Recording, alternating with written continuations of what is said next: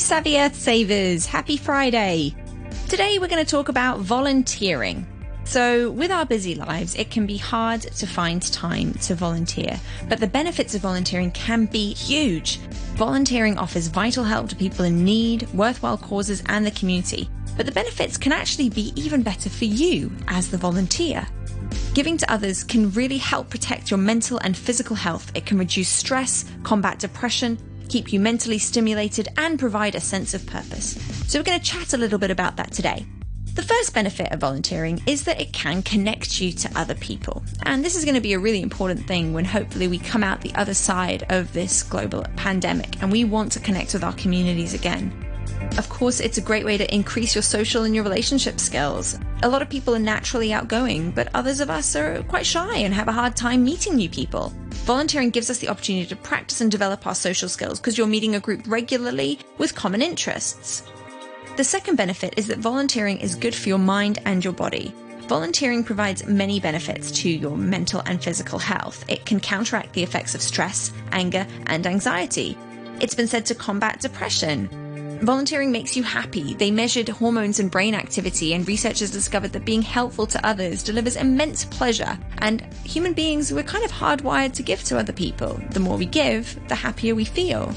Volunteering can increase our self confidence. You are doing good for others and the community, which provides a natural sense of accomplishment. Your role as a volunteer can give you a sense of pride and identity as well.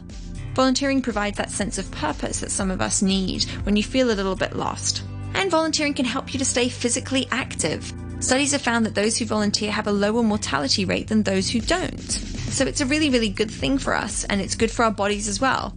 Another benefit of volunteering is that it can help advance your career.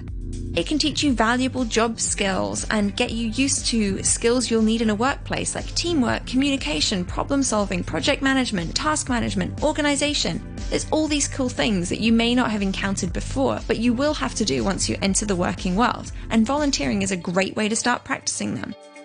It also might give you the chance to try out a new career without having to make that long term commitment. So, if there's a field you're interested in, maybe you can try volunteering in it. Another benefit is that it brings a lot of fun and fulfillment to your life. So it's a fun and easy way to explore your interests and your passions, and it's meaningful. It will break your day to day routine and give you something else to look forward to. And that's a really, really positive thing.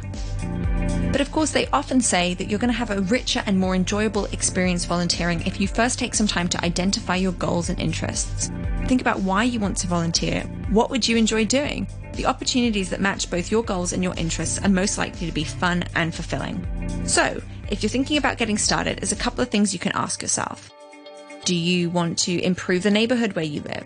Do you want to meet people who are different to yourself? Do you want to try something new? Do you want to see a different way of life and new places? Do you want to have a go at a type of work that you might want to do as a full time job one day? Do you want to explore your interests and hobbies in a more hands on way? Do you want to share a skill that you have with something that you're really good at with other people who need that help? And once you've thought about this, you can start thinking about what kind of volunteer opportunity might be right for you. And if you're wanting to look at where you could start going to think about volunteering in Hong Kong, we have so many places. When we think about where to find volunteer opportunities, you could look in the arts, you could look at theatres and museums. You could look at our social centres in our community. Think places like libraries or old people's homes. You can work with animals if that's something that's really important for you. We have a lot of animal shelters and rescue organisations in Hong Kong and wildlife centres too. If you want to work with young people, there are youth organisations, sports teams, and after school programs.